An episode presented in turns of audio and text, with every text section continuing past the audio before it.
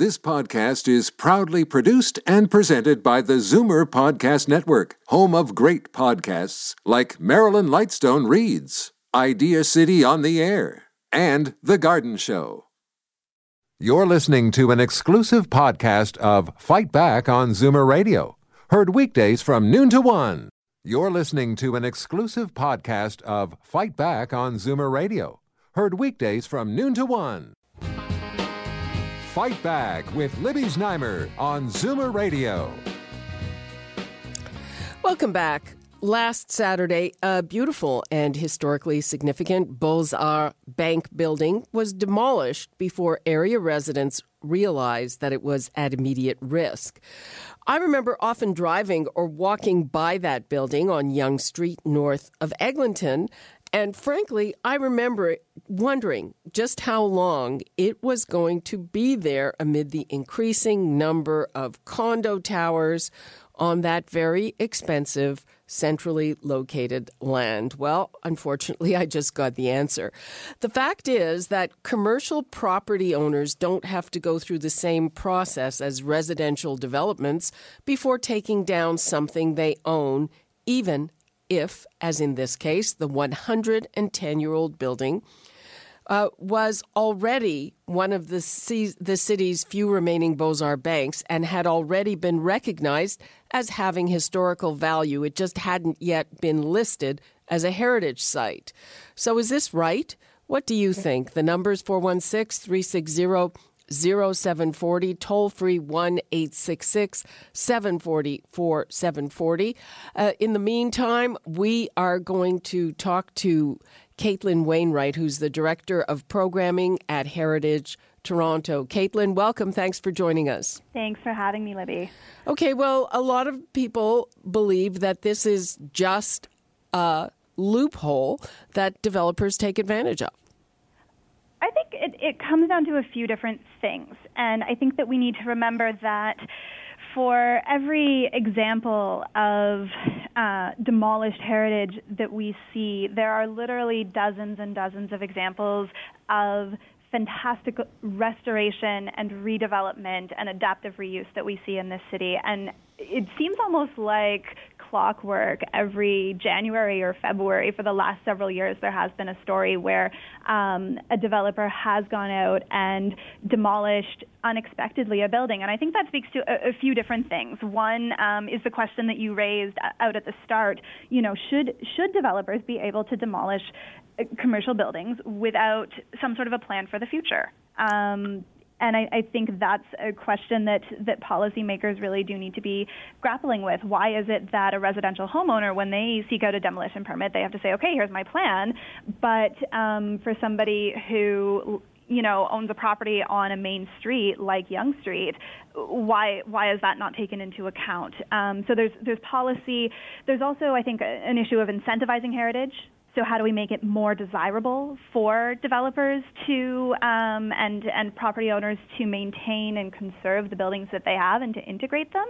Um, one thing I find very interesting and curious about this building um, up at Yonge and Roselawn is that there had been a proposal back in, yeah. in 2014. So there was a zoning bylaw amendment where the um, the previous developer said, okay, I'm going to build a five-story commercial development, and I'm going to integrate the facade of the building into that development. Um, and then that application was with, withdrawn for unknown reasons, and um, subsequently the owner requested a demolition permit sometime later, and that was that was what was issued, which allowed this.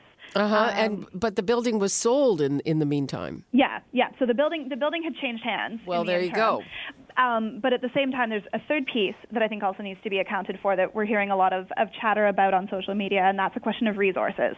Um, so with the growth of the city, you know, city city staff are aware of these buildings. The the community is aware of these buildings. The, the, it was identified in. Um, in the Yonge Eglinton secondary plan, it, but it hadn't made it to the point of being listed on the city's inventory of heritage properties, in large part because um, it's really, really difficult in a city that is growing as rapidly in Toronto uh, for you know city staff just simply don't have um, the resources that they need to respond.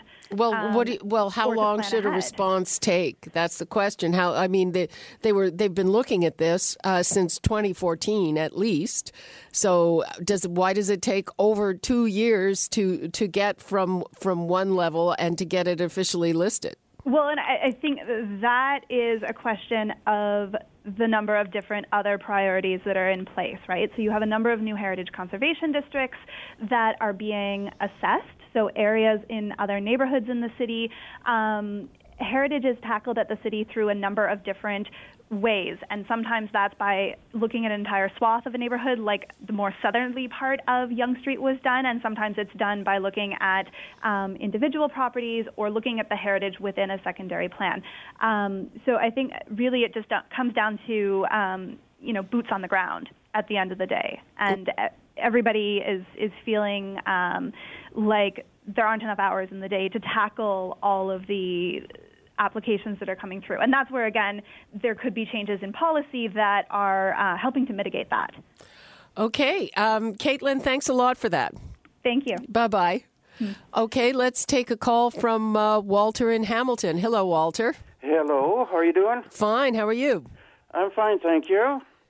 Now, what I want to talk about is uh, that really hits me hard on that subject is the old terrace roller skating arena we used to have on Mutual Street now, here's a prime historical building in Toronto. It started off as a mutual uh, arena way back in the 1930s, 40s, I believe, and 40s for sure. And then, and then um, when they built the uh, the Maple Leaf Garden, they moved in there, and uh, then the old mutual arena was turned to the terrace roller skating arena. We had some curling down on the main floor, bottom floor, uh, lower level then we had roller skating and ice skating in two different rinks on the upper floors. Right. Now, all these beautiful, fun places like that, they're all gone. Like, that was a beautiful flavor of Toronto where you could go and skate or you could, you could curl, you could do good sport like that. You don't find that anymore. It's all gone. And uh, they're never coming back. And there's a lot of examples I could give you similar to this one, especially down on Yonge Street and where can a roller skater go today? You know, well. and so many things like that is gone. It's taken over by condo developers, and I, I just don't like the way the downtown Toronto is getting stale with a con- condominium after condominium after condominium buildings, and we're losing a specific old flavor of the city. The mom and pop shops are disappearing, and it's getting more generic shop taking their places in those new buildings. Well, uh, I think we're losing something very precious, and I'm kind of disappointed. Okay. I am disappointed that nothing was done to try to save the old mutual arena because the, the, the, the pockets of uh, those uh, condo developers are so deep that uh, they seem to rule the roost, and seems like we we're falling victim to them, and it's not a thing we can do to fight back. Well, there probably is something we can do to fight back, Walter. Thanks for your call. Okay, thank you. Bye bye. Uh, let's go to Kristyn Wong Tam. Councillor Wong Tam, thanks for joining us. Thank you for having me. Okay, so the case of this. Uh, bank building. We were just talking to Caitlin Wainwright, and she seemed to suggest that the problem was that there aren't enough staff dealing with this. Honestly, uh, I don't. I I find that um, I, I'm sure there's another explanation. I, I would say it's uh, it's a little bit more complicated than that, and and, and Caitlin is not entirely wrong. Uh, the City of Toronto uh, Planning Department uh, contains a division called Heritage Preservation Services, and and th- these staff people are tasked with evaluating individual uh, properties for their heritage uh, attributes and then recommending uh, listing or designating them under the Ontario Heritage Act. Uh, they also work on heritage conservation districts that go beyond just the listing of one property, but rather uh, the designation of a, of a, geographical neighborhood or an area. And uh, and so in in some ways that those staff persons do have a lot on their plate. the old city of Toronto oftentimes has a lot of heritage attributes and buildings that are maybe not listed listed or designated, but certainly do have heritage attributes that are worth considering. But in this case, the case at uh, 244 uh, for Yonge Street is uh, is actually um, uh, I think something else was a brew, and uh, and what we have here is a is a property owner who has a non-residential property who applied for a demolition permit, and under the uh, building code, which is provincial statute, uh, the city has to issue that permit. Uh, it's deemed as as issued as of right. so there was nothing the city of Toronto could do because it the chief building official was simply following the provincial statute and doing uh, her job. And uh, and so unfortunately, um, you know, Caitlin is not uh, necessarily wrong about other matters, but in this case, it actually had a lot to do with the fact that this property was not going to be protected uh, because it, uh, uh, as of right provincially, the property owner can pull his, uh, his uh, uh, demolition permit. Okay, so is is the problem? A lot of people are saying this is a loophole. Why shouldn't a uh, a commercial property owner have to uh, meet the same standard as a as a res- residential property owner? And with that, I have to say it, it's not that hard for residential property owners to get around that anyway. Uh, is it a loophole that should be plugged? Uh, absolutely, it should be plugged, and I think that the uh, the heritage preservation staff at the city, the planning staff, I know city council has uh, has at various times uh, taken positions on it. Uh, there have been requests made to the province to close that loophole. The province is aware that it's not just the city of Toronto that is struggling with that loophole, but every municipality in Ontario has had some uh, version of this particular situation happen to them. but when it comes to non-residential properties, commercial properties, if an application for demolition permit is requested, that demolition permit is issued uh, by the ch- chief building official. Uh, sh- she, in, in, this case, in the city of Toronto, does not have any um, uh, any other option unless the demolition permit um, uh, request may contravene applicable law or policy. Uh, she just has to issue it, and that's exactly what she did in this case. Uh, so again, it's it's a provincial law. It is. So the, the building code is is a is a provincial uh, act, uh, and so is the Ontario Planning Act. Uh, but interestingly enough, under Section 33 of the of the Provincial Planning Act, uh, demolition applications received on residential properties are subject to City Council approval. So therefore, City Council has an opportunity to scrutinize the application. And what we've done at the City of Toronto is say, unless there's a suitable uh, subject replacement property that's approved, you will not get your residential demolition application. So the Planning Act allows City Councils, whether it's Toronto or Oshawa or, or, or Ottawa, it allows us to respond locally. But it does not uh, give the same level of protection uh, to uh, non-residential properties, uh, such as commercial or industrial and properties. Have, I don't know why. Has this been raised with the province? Yes, it has been raised uh, with the province, and it's been raised with various governments, and it's been raised with various ministers over the years, as far as I can tell. And every single time, the spokesperson or the minister, uh, at, at, at various points in in in in, uh, in time, have said, you know, we we defer this to the city. Eh, but I would say there that there's um, there's a, there's there's some um, uh, I'm trying to use my, my language carefully. I'm going to try to use my choose my words, but I, I would say they abdicate their responsibility. It's almost like they just completely turn a blind eye to it, and they they say that it's a city that needs to respond, but the city is following provincial statute. So all local orders of government are bound to to follow the um, uh, okay. the requirements of the province. So it's it's bureaucracy. Uh, I mean, if they say no, it's, it's your responsibility, will. why doesn't the city then just say just say no? Well, we, we can't just say no, and the and the chief building official is, is bound by, by the provincial statute there. Um, but I would say that it's actually political will. It's not bureaucracy because I think even the bureaucrats want to fix this because they they're they're they're tired of, of struggling with with the loophole. People are upset at them. Uh, they they they turn around and throw up their hands and say, what can we do if the political masters at the province aren't willing to take any corrective action?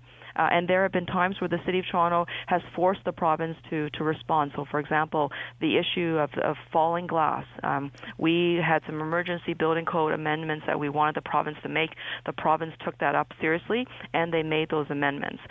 But they haven't put the same sense of urgency on this particular request. So it is um, up to them, and they do have an option to choose. And for the, the province to say it's, it's, it's the city's fault or the city's uh, you know has a responsibility to to say no, we can't under their under their provincial statute, the chief building official within 10 to 30 days must issue that permit if requested. Okay, it sounds like a catch 22. Uh, we are rapidly running out of time here. I'm going to take one call quickly, hopefully. Susan in Newmarket. Hello, Susan. Hello, Louise. Um, no, just in listening to this, and I've seen this happen before with historical buildings.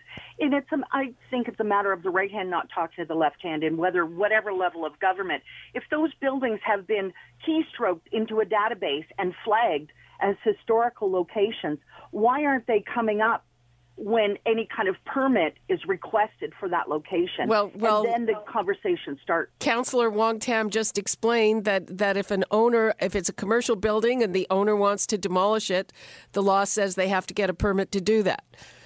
But again, if it's flagged, a conversation gets started. Well, and that's we change the rules. Well, part part of the issue was that if, if people knew this was coming, they could have raised a, a, big fuss, but they didn't. They the the company asked for a permit. The company got a permit, quiet and kaboom, literally. Yeah. And Libby, if, if you if you like me to step in, I can also answer that question. Okay. Yes, uh, quickly, because we've got to move on. Sure, I'm, I'm happy to do so.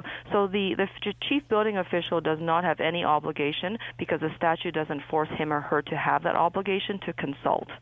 So she just has to issue the the, the commercial demolition permit.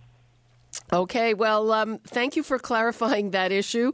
Uh, people, if we care about this, then we have to bring it up with our, I guess, provincial representatives because this sounds, this sounds actually, it sounds silly. I have to say, this between back and forth, according to that explanation, it sounds silly. Uh, thank you, Susan, for your call, and thank you, Councillor Wong Tam. Thank you. Bye bye. You're listening to an exclusive podcast of Fight Back on Zoomer Radio, heard weekdays from noon to one. You're listening to an exclusive podcast of Fight Back on Zoomer Radio, heard weekdays from noon to one. You're listening to an exclusive podcast of Fight Back on Zoomer Radio, heard weekdays from noon to one. This podcast is proudly produced and presented by the Zoomer Podcast Network, home of great podcasts like Marilyn Lightstone Reads. Idea City on the Air, and The Garden Show.